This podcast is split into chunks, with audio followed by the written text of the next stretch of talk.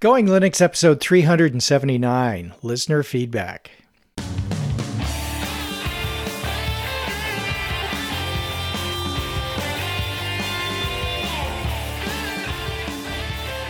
Welcome to the Going Linux podcast. I'm your host, Larry Bussey.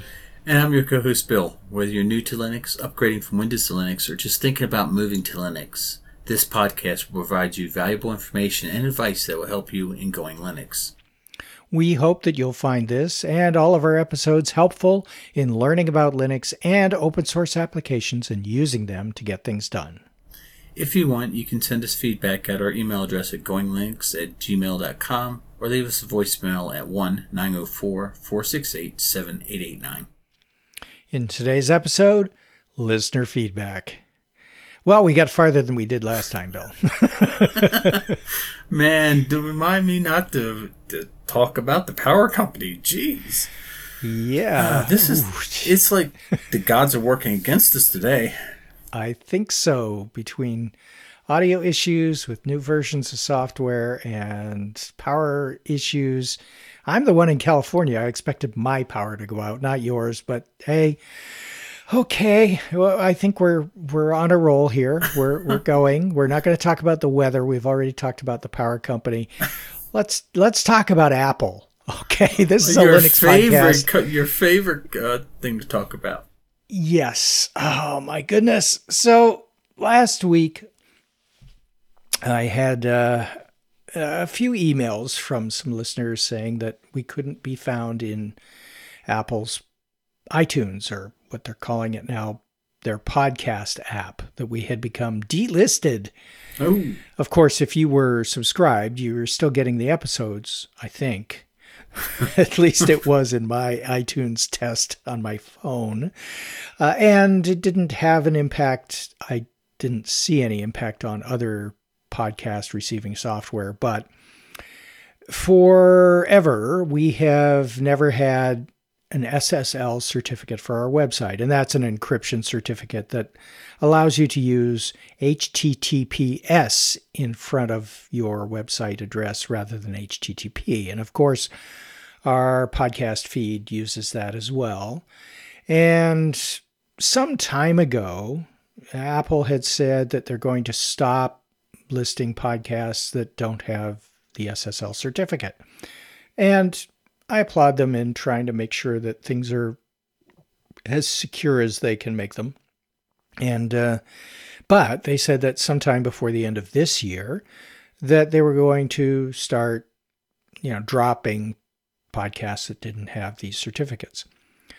Well, you can get free SSL certificates from Let's Encrypt, but my web hosting company um, in a I'm not going to say money grab, but it's a money grab. Um, they have said we don't accept the free certificates. You have to buy one from us, and they were charging hundreds of dollars earlier this year and prior to that in order to get that per year. Ooh. And so when Apple dropped us, I thought, well, looks like I'm going to have to bite the bullet and go pay for this. When I went to pay for it, I noticed that the price had dropped to $40 a year. Amazing how competition drops the price. They're still charging for it, they don't offer it for free, but uh, at least $40 in a year is much more reasonable and it hasn't increased our mm, podcasting costs significantly, but it's just the principle of the thing. Anyway, I've relented. I've got our SSL certificates. Uh, I resubmitted the podcast to Apple. They have relisted us. You should be able to find it there. I had to go into places like Stitcher and TuneIn and places like that and make sure that they had the new links to the website with the HTTPS in front of it and the links to the feeds in front of it. And if your podcasting software is having a problem with our feed now, you might have to resubscribe. And listener Greg said in our MeWe group, ah, that's why BashPodder just automatically downloaded all the episodes from 250 through 378 again.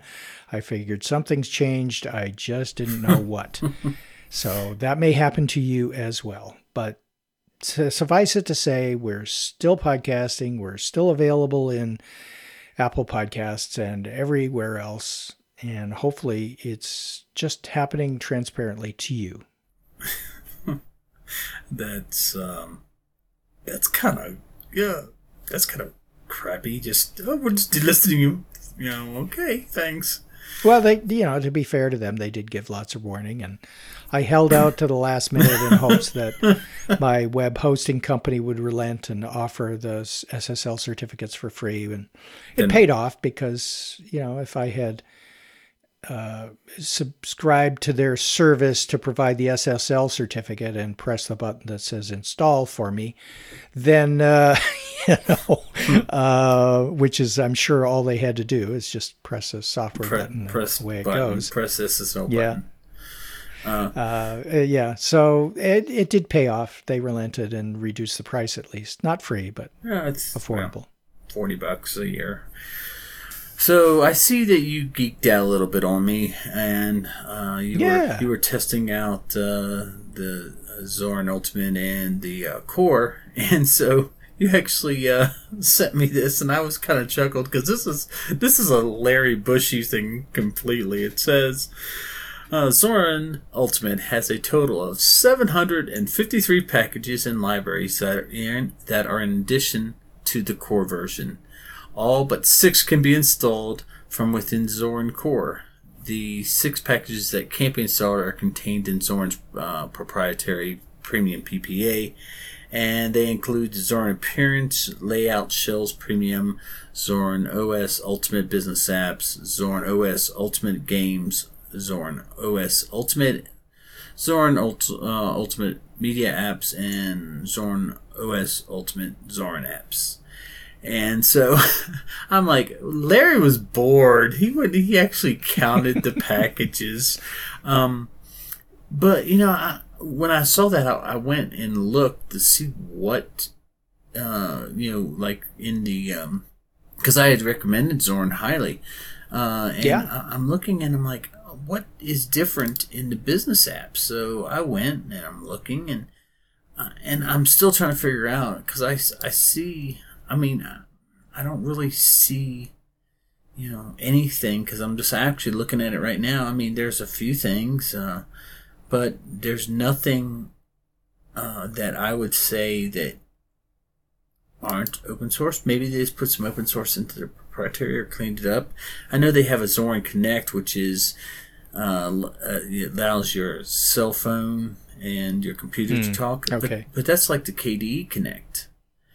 Right. So, and then the media apps, uh, you know, I'm looking and, um, you know, I just don't see anything. And I'm just wondering, I, am going to have to do a little more digging and see which uh, apps they put into these, these categories because I'm sitting there going, uh, why?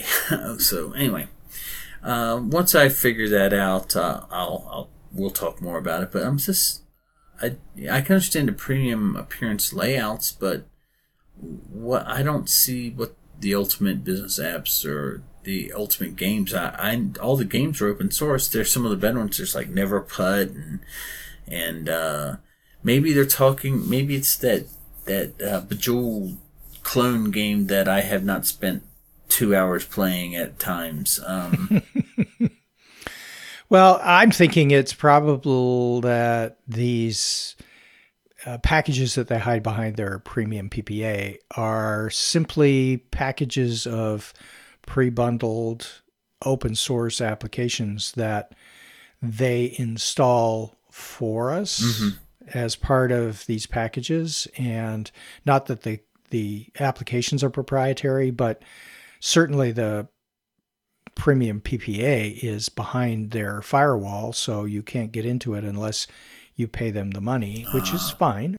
And maybe there are some specific utilities that they've built to make Zorin a little more efficient and effective at, at running itself. But, you know, uh, when you get Ubuntu or Ubuntu Mate or any of the Ubuntus and many of the other distributions out there, those tweaks, they provide them at no charge with the distribution. And oftentimes they will offer them upstream and maybe Debian or someone else adopts them and then they get pushed out to all of the distributions. But that's that's kind of the open source model is to provide your improvements back.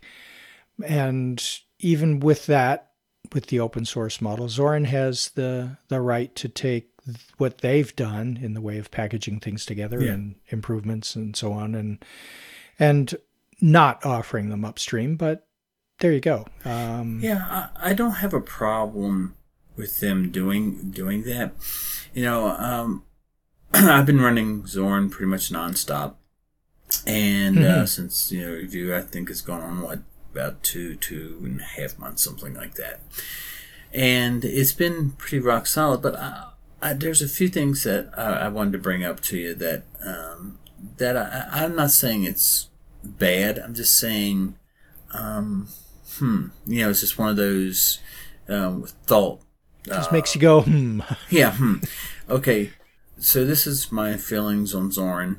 Is, is Zorin still a good uh, first time Linux? I would say yes, but I would not say that it's any better than uh, we'll just use Ubuntu Mate. Um, the few things that I've noticed is if you want a system that works, that's great, but they're building on the backs of giants, which is nothing wrong with that.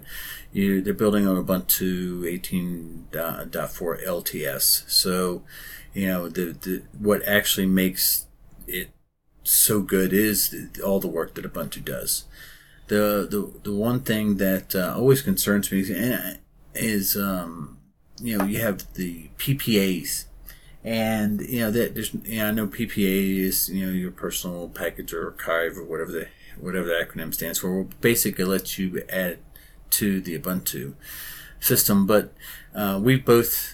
Uh, I don't know. Maybe you haven't, but I, I've had issues, not with Zorin, but I've had issues with uh, the PPA is no longer supported, or you know, there's things break, or especially during upgrades. So I went and I was looking. Uh, I went and looked at Ubuntu Mate and said, "Okay, let me see." And I opened up and wanted to look and see what PPAs. I didn't see any, but when I opened up Zorin, oh, it had like uh, like five or six different PPAs, and uh, it's just a, a level of uh, an, an, additional level uh, layer of compatibility. So, uh, you know, what happens if something if the project does go away, or they decide, or they something happens to one of their PPAs? Then, you know, during an upgrade, it could cause problems. So, uh, PPAs are a good way to customize, but I don't know if they're the greatest way to do it. So you can kind of see the differences in the two projects as far as you know uh, one like a bunch of Mate that you know has actually been worked on and doesn't rely uh, on PPAs, and one that's taken a base and added their their stuff to the top of it. Is there anything wrong with that? No. Um, I just when I look at um, the the differences between the two, you know, uh, Zorin's done a lot of cool stuff, but uh, I don't I, I don't like keeping adding layers. The more layers you add on top of something, it, something's bound to break. But um, other than that, you know, Zorin's been um, really solid. I've enjoyed my time with Zorin, but Zorin is getting ready to be moved to the test machine because um, I've got some new things to play with, and so uh, I've made a clone and will put the Zorin on my test machine. It's going to live there happily, um, and it won't get used as much, but it's still around. so, um, yeah, and I've got the evaluation version of Zorin Ultimate in a virtual machine, and I've got Zorin Core in a virtual machine, and I've got another virtual machine with uh, an installation of Zorin Core, and then on top of that, I've installed the what did I say, seven hundred and something, yeah, seven hundred fifty-three packages. packages in libraries, all but six of them that I couldn't install. So I installed that on top, and I'm actually using that as kind of my Zorin hmm. test mm. because it's got almost everything that either Zorin Ultimate has or that you can install in Zorin Core. And everything seems to function just fine. Yeah. And the way I went about, just uh, if anybody's interested, the way I went about determining how different Zorin Ultimate is than Zorin Core is I took the two installations, Zorin Core and Zorin Ultimate, and ran um, DPKG with the appropriate uh, f- switches to get the list of applications installed. And then I used the diff command in the terminal to find out where the differences were. And that's where I determined that there were 753 differences, including libraries. And so I just then made a, a script that installs them all. Now that I had a list of what those applications were, using apt install, right, sudo apt install, and then list every package, and it installed flawlessly except for those six apps. and that's because you didn't have the premium PPA and you couldn't subscribe to it without paying the license fee. So yeah. I just installed them all and everything seems to work just fine. So it, it truly is what we suspected, which is you can install everything on Zorin Core that you get in Zorin Ultimate, except for the stuff that they have hidden, those six packages that they have hidden behind the PPAs. Yeah. And apparently, you don't need those to get your work done. So I think we're in good shape. I think Zorin is certainly something that we can continue to recommend. Oh, yeah. It's got its own way of displaying things on the screen, their own desktop environment if you want. And it's interesting. It's not for me. It's probably for someone. I'm thinking someone who likes the Chrome interface on a Chromebook yeah, would like Zorin immediately. Yeah, it's very simple and clean that way. Uh, it still has the power of, of Linux behind it, unlike Chrome, where they've kind of locked you out of anything that's uh, gives you any power. But it, with with Zorin, you have everything that you have in Ubuntu. It's just behind this veneer of glitziness, yeah. and I, you know, a lot of people like that glitziness. That's well, cool. like I said, I've been running. I'm getting ready to. Uh, I've got some projects that we've I've, we've talked about. So, and like I said, I'm probably going to move that over to my test machine because uh, one of the things that I have been running Deepin, basically just sitting over here because I use it to down back, download stuff when I'm uh, not on my main machine. You know, want to make a. Uh, you know, I want to just kind of have like an archive or whatever of, of stuff mm-hmm. so I can quickly grab it.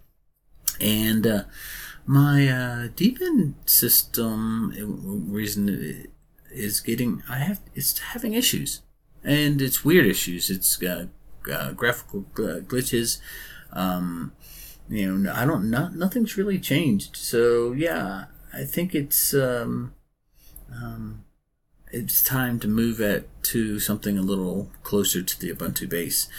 Now, at a you sent me an email about a user who recommended check out Feren OS, and I did throw that on um, my hardware as I was tinkering, and um, okay, it's it you it's just like a customized version of of Mint. Um, I I kind of read through their site, and I'm not quite sure what they're trying to do because they're talking about another uh, going using a KDE interface and stuff. So I checked it out. Um, it it seemed okay, uh, not for me. Um, I can't really. It just seemed a little clunky, but that could be that's mm-hmm. why they're going to KDE or whatever. So, you know, I'll keep an eye on it. So, uh, I have uh, some people that asked me to check out the new Pop OS 1910. I'm not a real big fan of the Pop uh, system, um, and it's the interface. It's because you know it's Ubuntu, but they do a lot of good work. So right. I'll, I'll, probably throw that in a virtual machine. But I'm kind, I'm kind of, uh, and this will this will shock you. I'm kind of uh, thinking of go, using like a Ubuntu um, on my machine because of the the kind of the I would say Spartan. Know, you can make it look nice, but the kind of the Spartan, no glitz, um, it, desktop, right. you know, lighter resources and stuff. So I'll let you know how that goes. But probably the coolest thing I tested, and you knew I was going to do it, was the experimental ZFS support in Ubuntu 1910. it mm-hmm. worked really well. You know, give me a reason to uh, do uh, something on my machine. I'm going to, but uh, I've been wanting to play with ZFS for a while, and um, it uh, it it did have some caveats. It's experimental. Um, I listened to the Ubuntu podcast and they kind of said, "Hey, if you see this, it's okay. That's what it's supposed to do." You know, it's still in the rough ed- edges, but you know, me being me, I had to see if it would really work on the root system, and it did. But the thing I noticed, and it could just be, I don't know enough about ZFS. I'm to have to do a deep dive into it. But uh, a stock Ubuntu 1910 with the ext4 or the XFS file system, it sits about 1.1, 1.6, um, just kind of idle. And uh, mm-hmm. with the ZFS, it was using almost four gigs of memory at idle. Ooh, now, that's yeah, that's difference. Now, I don't know if that's true, and I don't know if that's just part of the uh, ZFS file system, or you know, or it uses more RAM. But uh, yeah, I'll, I have to keep an eye on that. Maybe someone that knows more about ZFS can say, "Hey, yeah, it does use more memory," or maybe it was just because it was new and it's building something. I don't know. I left it sitting there overnight, and it was still at you know it was like 3.6 with nothing open, and I'm like, that's that. That seems to me like that's a lot of um, RAM. So um, when it comes out, maybe they've they haven't optimized the uh, the memory usage on it or whatever. I'm not I'm not harshing on. It. I'm just saying that's what I saw when I was playing with it and not being a, a ZFS um, uh, knowledgeable enough to really make a qualified statement. Did you happen to play with any of ZFS, Larry? No, not at all. And I, am trying to remember back to, to the days when I was using OpenSUSE because it was using a journaling file system like ZFS is. Yeah. Uh, at the time, it was using Reiser. And uh, I remember something about it indexing at the very beginning. So maybe it was just building that index yeah. for you and and it's it it had settled out later. I, do, I don't remember. It's very very foggy. and it was quite a long time ago. ext4 so. we you know I, I like to use uh, ext4 or XFS, but uh, I would say that uh, when they get the ZFS nailed and get it you know out of experimental and get it where it's supported just as a as a uh, type of uh, you know, file system like you you know you pick what you want type of deal.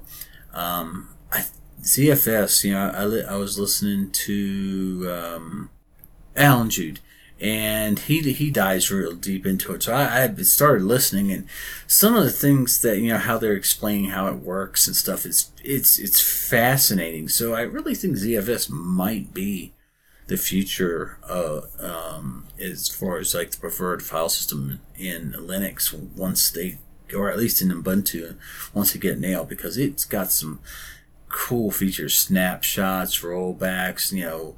So uh, it built into the system, plus the way it does its writing and, and stuff. You know, it's it's, it's all yeah. the different Z pools.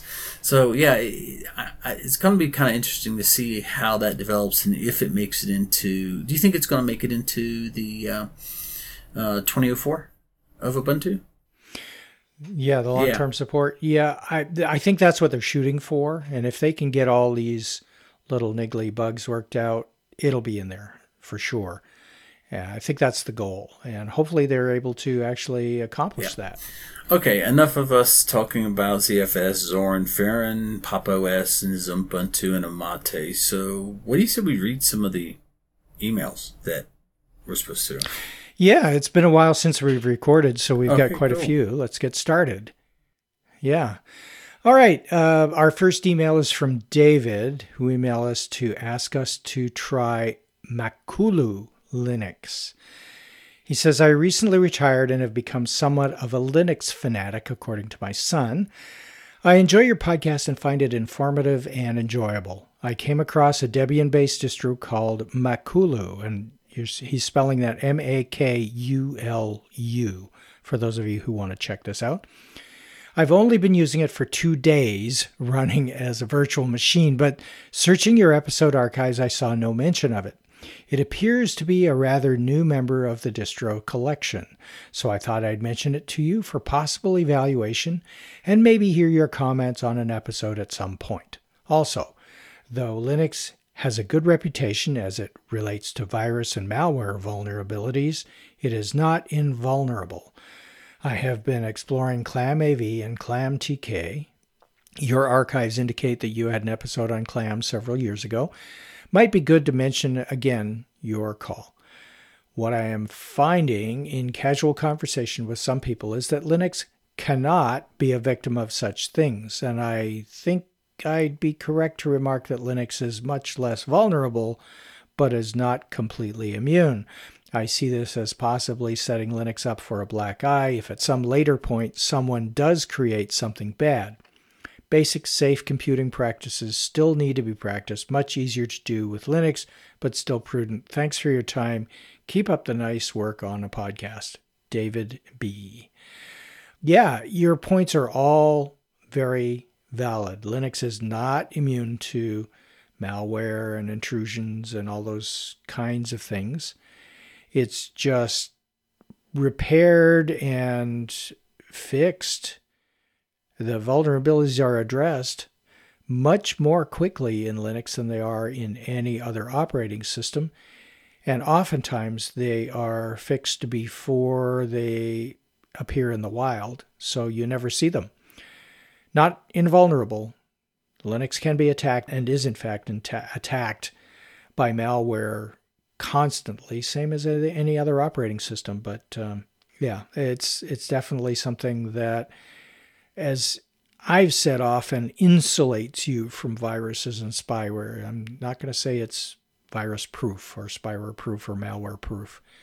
It's providing you with a level of security that rivals the other operating systems out there, or most of them anyway. Yeah, and it's not controlled by one person or a corporation. So, you know, that's probably one of the biggest reasons people run Linux is they can actually audit the code if they know how to do that um, they are able to say, I know this one person who is not holding all the keys. Uh, Windows 10 or even Mac OS, they you can't audit the code, so sometimes it's hard to see what's going on, or even to fix something. So, yeah, that's part of the reason I like it is uh, you know you're able to actually um, there's a lot more eyeballs, and if you're having a problem, someone else usually has had that problem and is either offered a fix or knows how to work around it. So it looks like I might have to uh, try a new Linux distro, Larry.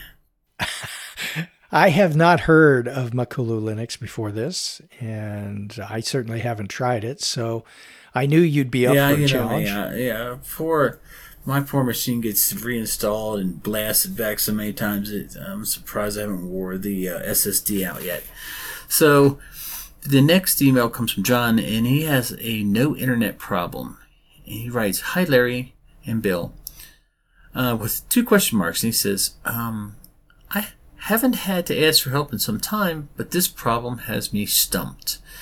With exclamation points and question marks. He says, in Ubuntu 18.1, uh, will not uh, allow Firefox or Chromium uh, internet connectivity, though I can do updates, but nothing else, and he wants to know why. Another thing uh, in searching the web, I can't copy and paste from Mate, which works okay in VirtualBox, but Control Paste won't work, or Control Shift won't either. I'm sure I sure can't write all those sudo commands and try them. Copy paste is so useful. Why won't it work? all my distros are running in VirtualBox as as always. Uh, Mate works fine, no connectivity issues at all. Just Ubuntu 18 won't allow the internet, but it must be working or I couldn't do updates, right? And he says, thanks for help or suggestions, John in Dallas. Yeah, something funky going on there. I'm not sure that it's a no internet problem. If you are getting the updates, you have the internet. And this copy paste thing, I, I'd be looking at VirtualBox and see if there's an issue there. You might want to try the Virt Manager, which comes in Ubuntu. Uh, in the repositories, it's not by default. It's I think it's VIRT dash manager. That's what I use for virtual machines, and it uh, doesn't have some of the issues that I've noticed with VirtualBox. And I try to avoid any software that's created by Oracle anyway. So anyway, uh, that's that's yeah. neither here nor there. But Virt Manager seems to work for me, and um, I'd be just double checking that there isn't a problem with VirtualBox. Yeah, uh, and uh, when I was reading your email, you said eighteen point one. Is it? Are you running like eighteen? 04.1 or are you running like 18.10 uh, um, i'm kind of stumped uh, about which one he's running so yeah larry it sounds like it might be a virtual box problem yeah i think so but something may have changed in virtualbox or if if it's working with other distributions mm-hmm. in the same VirtualBox environment maybe it's something on the installation that's a problem. And I'd be tempted to kind of blow it away and start over again, or at least create a new VirtualBox session and see if installing it from scratch will work. I have a quick suggestion for him. Download GNOME Boxes, which is a, a really super simple, almost uh, click it and forget it uh, VirtualBox uh, manager, and mm-hmm. and see if that uh, if it works in that because it, it's really really quick you can test things. I don't know if you've used GNOME boxes but it's a very bare bones uh, stripped down way to get something up and running really quick in, in a virtual machine. So maybe maybe try that. Yeah. I i, I think i may have tried it once uh, when i was looking for an alternative to virtualbox and settled on virt manager but i don't think i did anything with it that would justify saying that I know anything about it. So, anyhow, yeah, John, so yeah, give those suggestions a try and let us know what comes of it. Okay, our next email is from Michael, who has a problem with Bluetooth. Hi, Larry and Bill. I managed to connect a Bluetooth headset or earbuds to my HP laptop, but I'm having problems when trying to reconnect after the first time I have paired and connected them. The error message I get is as follows Connection failed, blueman.bluez.errors.dbus failure. I am using the latest version of Ubuntu Mate and think I have to use a Bluetooth dongle in one of my USB ports to be able to use Bluetooth devices. It is the same HP Presario I have had since my last emails to you.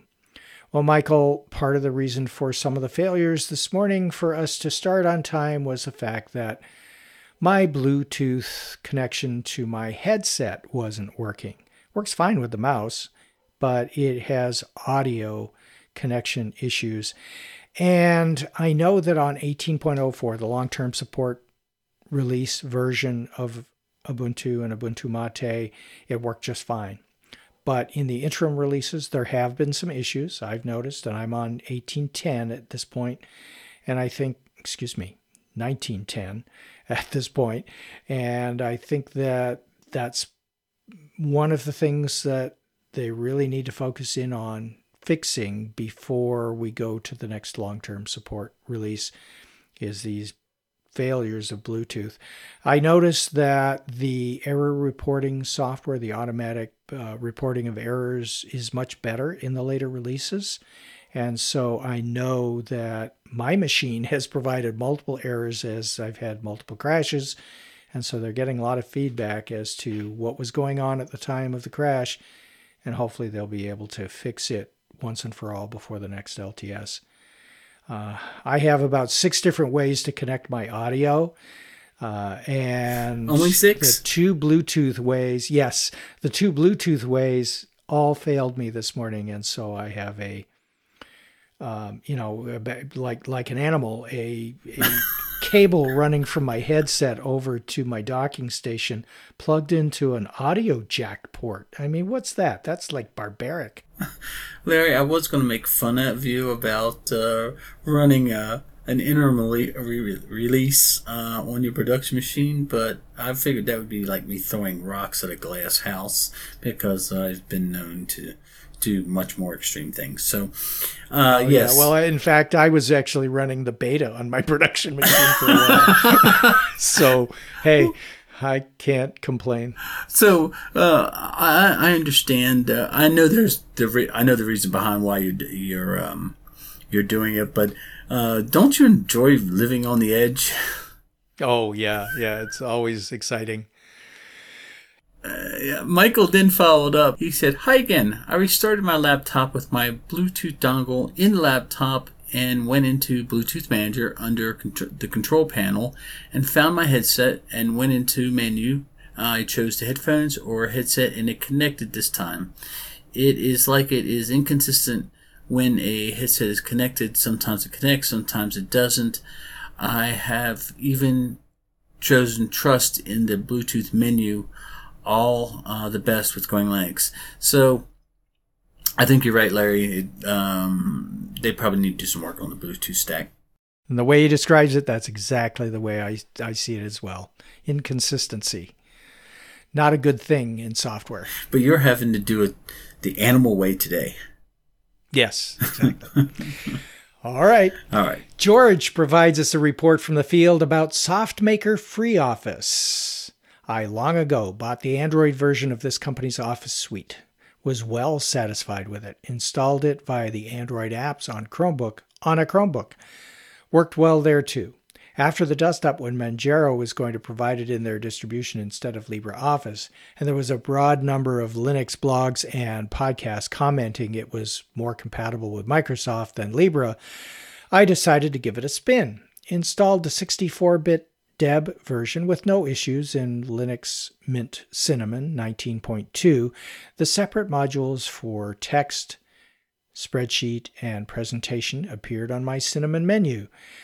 Uh, opened a loan amortization template we keep in XLS format for compatibility, as we have to share it when completed with prospective borrowers.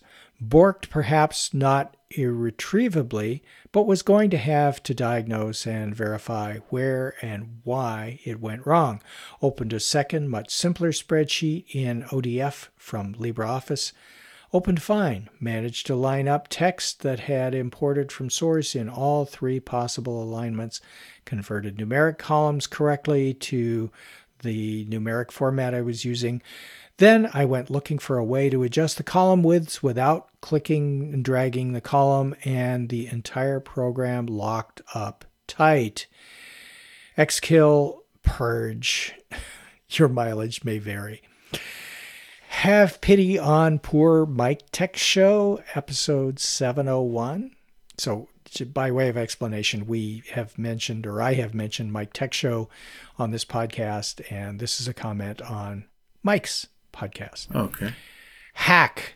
Some years ago, he moved a client's offsite Windows email service from one company to another. Had troubles with authentication, so he set up 10 users with weak passwords, intending later to set up stronger ones. Forgot. The 10 users' accounts were hacked, and somehow the hacker also set a server rule which had to be found to, and deleted to regain control. House flood. Mike apparently didn't know the drain pan of his air conditioner unit could fill and dump nasty water into his ceiling. Insulation, sheetrock, mattress, disaster. Then, moving truck cuts internet. To clear space for repairs, furniture had to be put in storage. Moving truck cut the Fios cable, bringing internet to his home. He said it happens once a year when a truck of some kind that's too tall enters his driveway. The first time it happened at my house, I'd have attached a pole of some kind to the house to elevate the incoming wire. That's per Mike too low. Uh, then a hard disk drive failure. In spite of system warnings, he just kept using a three terabyte drive that was going bad. Dot, dot, dot. and then Windows 10 update issues. Guess you could say he's a fellow traveler with Satya Nadella, making a living off the dysfunction of Windows. Then ticket management. He says he knows he needs to automate, which is what triggered me to mention Invoice Ninja to you in an earlier email. But really? okay, so I guess, George, you are uh, an avid listener of Mike's um, ever, never ending adventures of trying to help people with their Windows machines as a Windows technician. And yeah, he's. Um, he's got his his challenges some of them self-inflicted and you've you know you've you've listed a few that I've listened to recently and it's never and, and it's a never it seems to be a never ending source of amusement for me to listen to poor Mike, as you have observed. So, yeah, we'll all have pity on Mike. Yeah. Uh, wow. I think I would be just curl up in a corner if I had all those all the time. Wow. Yeah. Uh, so our next email comes from, I, if I murder your name, I apologize in advance. Tyler, and Tyler reports uh, SkidMap Linux malware uses root capabilities to hide cryptocurrency mining payload. Venafi uh, comments.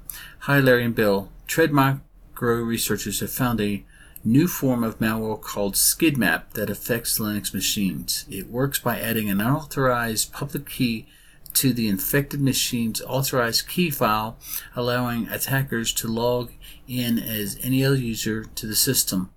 And of these, a, there's a link in the show notes to the article.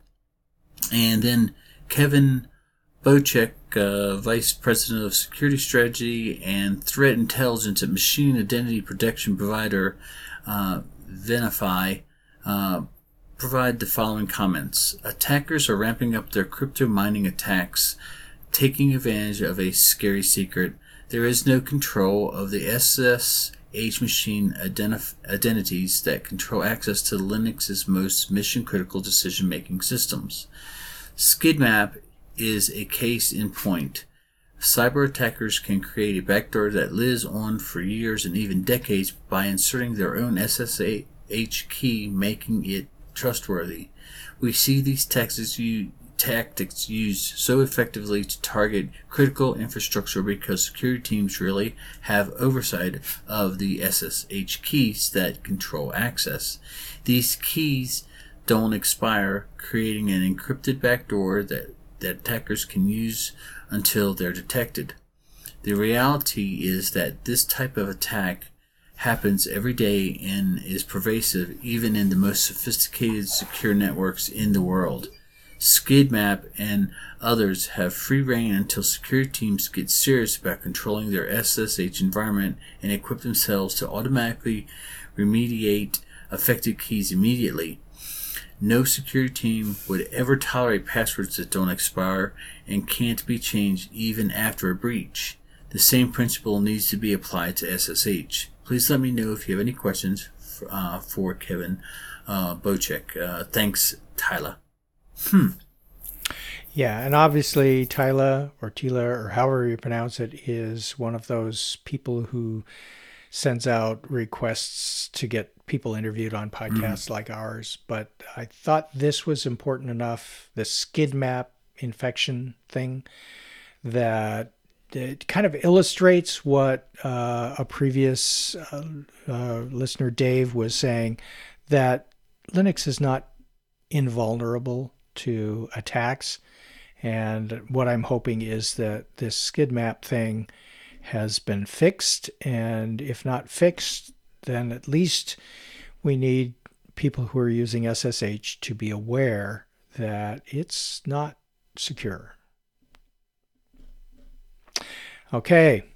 Our next email comes from Corey, who needs to know how to reset a forgotten password. Corey writes Hi, I've listened to your show over the years and really enjoy it. And it is only recently I decided to revisit Linux So I installed Unity on an old desktop, but I've forgotten my password. I searched, and the procedure I have tried is to restart and hold the Shift key, which will bring up the Ubuntu menu, but it's not working, and I cannot figure out why, so I am reaching out to you. The PC is using UEFI, but other than that, I am not sure what else you may need. Appreciate your help, Corey. Bill, have you had any experience on resetting passwords in Linux? Hmm. No. um, I have never had to reset a password in Ubuntu. I, I could probably find out, but I don't know. How about you? Uh, not much help there. um, yeah, no, that's okay. It's not something that I've done recently simply because it's so easy to reinstall.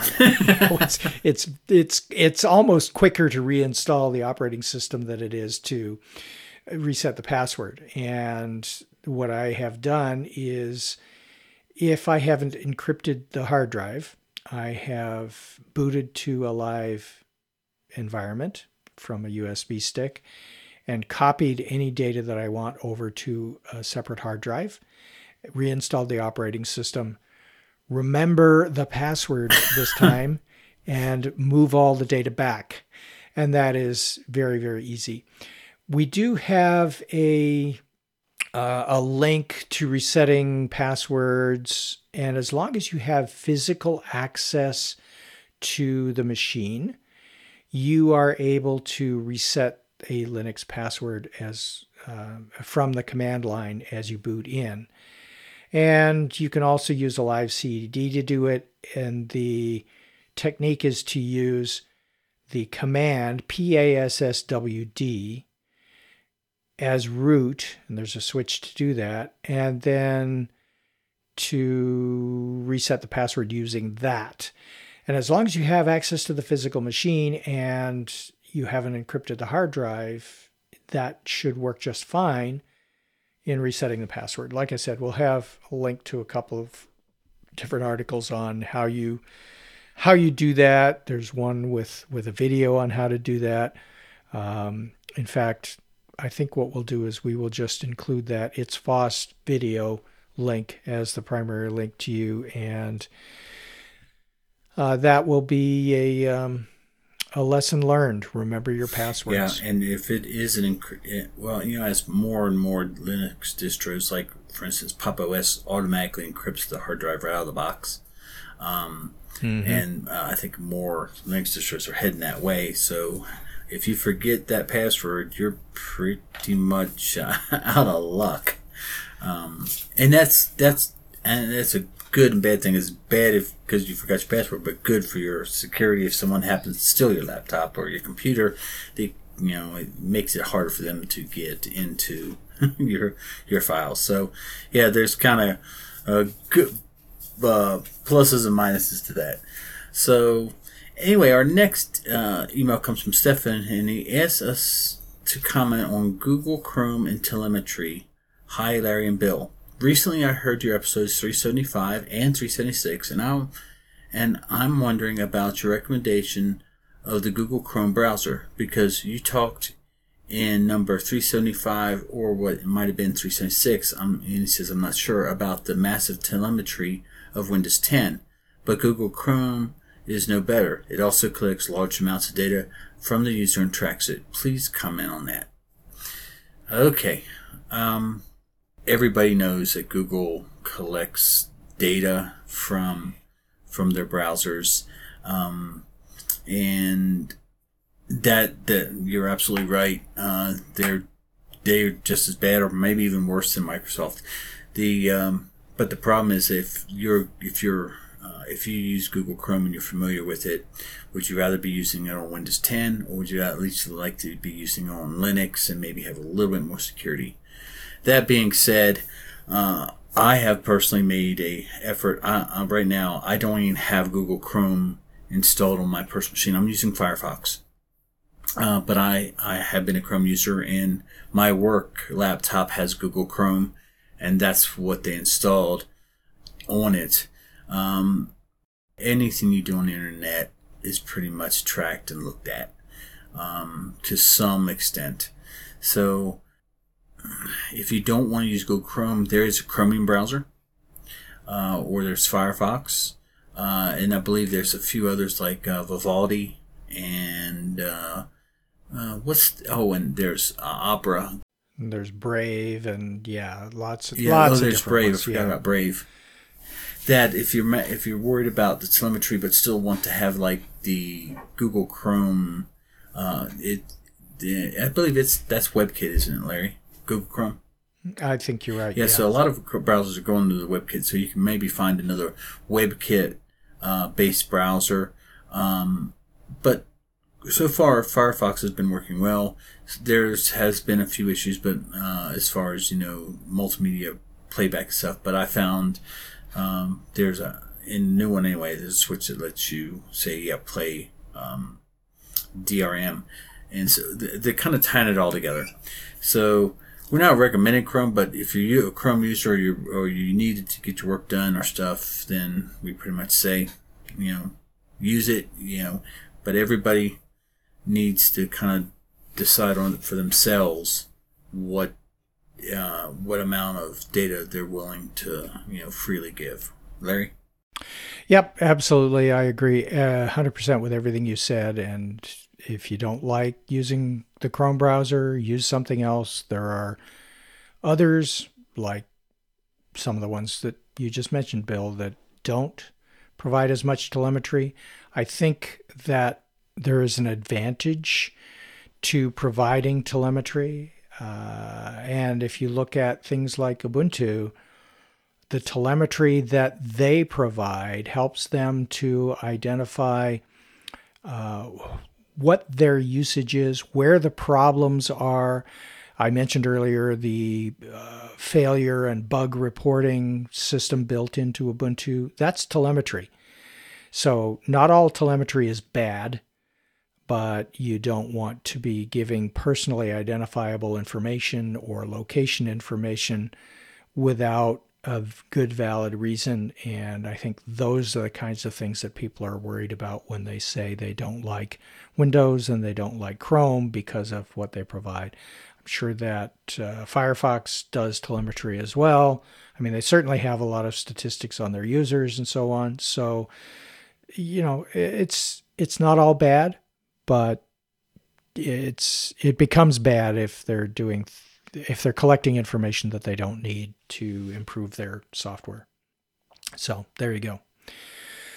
All right, Michael says he his volume is dropping. Hi Larry and Bill, running the latest Ubuntu Mate. Whenever I reboot my computer, the sound volume keeps being turned down, so I keep having to go into the sound icon, increase the volume, and close it.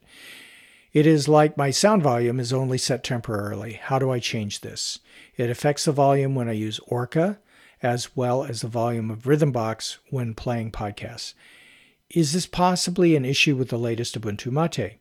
I know there is a sound issue in previous versions of Ubuntu which caused the loss of Orca whenever you switch between the laptop speaker or used wired headphones. That issue seems to have been fixed. Michael from West Yorkshire, UK. Well, Michael, yes, it is probably an issue with whatever latest version of Ubuntu Mate it is you're using, and I'm suspecting that might be 19.04 since 1910 just came out, and I received your email before 1910 came out. So it's possible that that's been an issue that's been fixed in 1910. That's one of the reasons why, for the average user, we recommend you stick with the long term support releases because they iron out all these little niggly things for the long term support releases. And it's those interim releases where they have these issues that they are addressing and get fixed. So that's uh, not really helpful to you. It'll eventually get fixed. It is something I think, as long as you're on an interim release, you're going to have to deal with these kinds of annoyances. But once you're on the long term support release, the 2004 release, these kinds of issues shouldn't be bothering you. I'd suggest you stick with that for a couple of years until the next long term support release, and maybe some of these issues won't be hitting you so hard. Okay. So our next email comes from Tim, who thanks us for the Switchers episode. He writes, uh, Hi guys, I really enjoyed your last episode about switching uh, part one. I am uh, in the audience for that topic, except I use Mac OS at home and not Windows very much. But like Windows 10, failing so far from the glory days of Windows 7 that I liked and respected. Apple has been pissing me off ever since OS 10.6 Snow Leopard successor 10.7 wasn't as good. Every year they get worse and annoy me more. I've had it with both Microsoft and Apple. This year I resolved to retire my 2012 MacBook Pro to only partial use and make a Linux laptop my primary daily driver. I've been experimenting with a number of distributions this summer on an old Windows 7 PC I built for the for the occasional Windows program use. I look forward uh, to the next parts of your series on switching and wanted to let you know that your work is very much appreciated. Best regards, Tom. Thanks, Tom. Tim. Oh, Tim. I'm sorry. Uh, thanks, Tim. Uh, not enough coffee apparently. So yeah, thanks. I'm glad you find it uh, helpful. Yep, absolutely. Okay, our next email is from Göran, who provided some feedback on random numbers. Hi, in the contest you announced about a Zorin distribution, you said you would use an imperfect random number generator for the drawing. I was curious about the imperfectness. Won't you use the slash dev slash urandom or even slash dev slash random source for random numbers. I thought it was supposed to provide really good randomness. The manual page does give that impression to me. Do you know that to be incorrect? Will you use some other method for some reason, or was I just passing a comment I didn't really mean that that didn't really mean that much. P.S. I am happy with my Fedora and don't wish to enter the contest. Give the Zorin OS to someone who appreciated it more. P.S. 2 not the game, just a postscript from for some additional nerdage Assume you have the number of entries in the shell's variable entries. You could get a random number between 0 and entries minus 1 with this cute one liner, and then he provides a one line script and a more terse version, which is even shorter. If you are really strict, unless entries evenly divides by 2 to the 64th, this will give a slightly higher probability to end entries numbered less than 2 to the 64th entries with some extra code that could be avoided too, if you really care, and then a smiley face. Uh, Göran, thanks. Uh, getting perfect randomness in the random number generator was not the objective. I was just trying to get this thing to sort the list of emails in a way that gave some sort of randomness to the uh, to the drawing to make it as fair as we could make it without going through all kinds of research in ensuring that random number generator was perfectly random. In fact, all I did was use the RAND function in Google Sheets, and that seemed to work just fine. So I chose the less than perfect but easy route, and it did well. Did it? okay. It did. We got a winner. So Michael wrote us about Python and Pluma.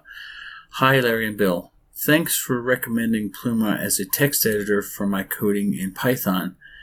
I don't know if things changed, but when I was trying to write code at uh, HUDLUG, the Huddersfield uh, Linux Users Group, which is now discontinued, I thought you had to write a command to tell anything written in a text editor that it had to be uh, Python code.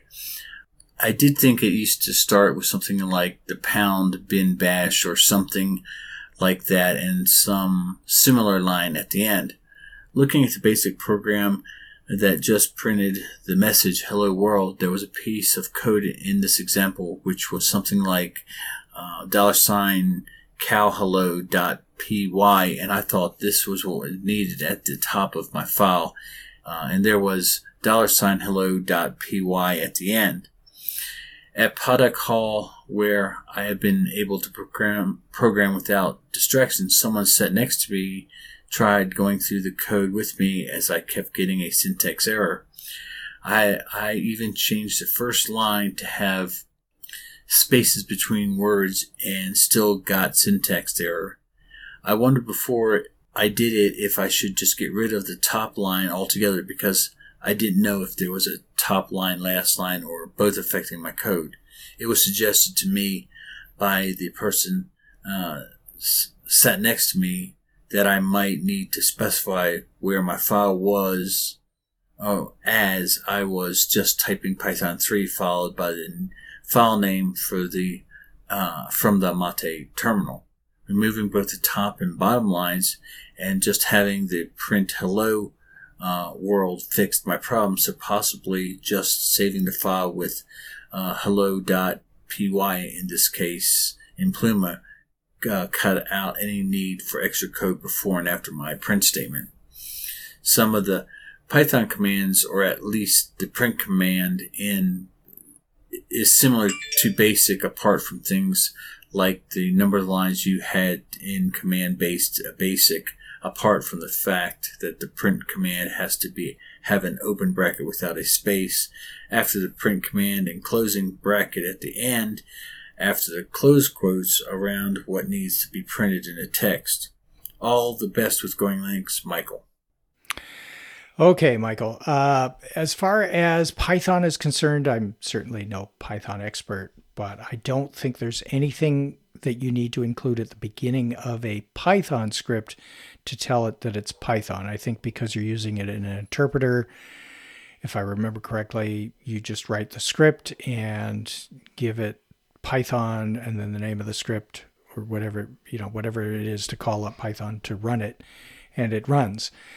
Uh, what you may be remembering is for bash scripts or shell scripts. We had mentioned that you need to begin those scripts with um, an exclamation mark and then a hash symbol, uh, and then the word bin and the word bash, uh, and or bin and then sh if you're just using a simple shell uh, script. So, uh, what's confusing, and one of the reasons why I think you use the pound symbol, the British currency symbol in your email, is because here in America, that hash symbol or the octothorpe is called a pound symbol because that's how we abbreviate pounds as in the weight, not the currency. So it gets very confusing. So that's why I think most of us in Linux and most of us in the programming world, when we're talking about uh, shell scripting, we use the term hash rather than pound as we do here in uh, North America. So, having said all that, if it's a shell script, yes, you'll need something at the beginning of the script to tell you that it is a shell script. I don't think you need it for Python. I could be very, very wrong there, and I'm hoping some of our minions will tell us if I am. But, you know, basic uh, software is, is a whole different thing. Each language has its own way of doing things and its own, it's a language, right? So it's got its own syntax and everything else that goes along with it. So I think you were confusing a couple of different things there. And in either case, you can use a simple text editor to write out your applications using whatever programming language you want. If you want to use something like Visual Studio Code, there are certainly versions of that for Linux, and that can help you with formatting and things like that. But what I found is Pluma or gedit or any of the standard text editors are quite functional when it comes to creating programs in whatever language you decide to use. So, Bill, I think that's our last email for this time. Our next episode, do you think we'll have something for uh, our next Switchers episode? Absolutely. Okay, sounds good. So yeah, our next episode will be uh, uh, another uh, episode in the Switchers um, series. So until then, you can go to our website at goinglinux.com for articles and show notes, as well as links to download and subscribe. We are the website for computer users who just want to use Linux to get things done. And if you like, you can participate directly with our friendly and helpful community members by joining the discussion in our Going Linux podcast community on community.goinglinux.com. Until next time, thanks for listening. 73.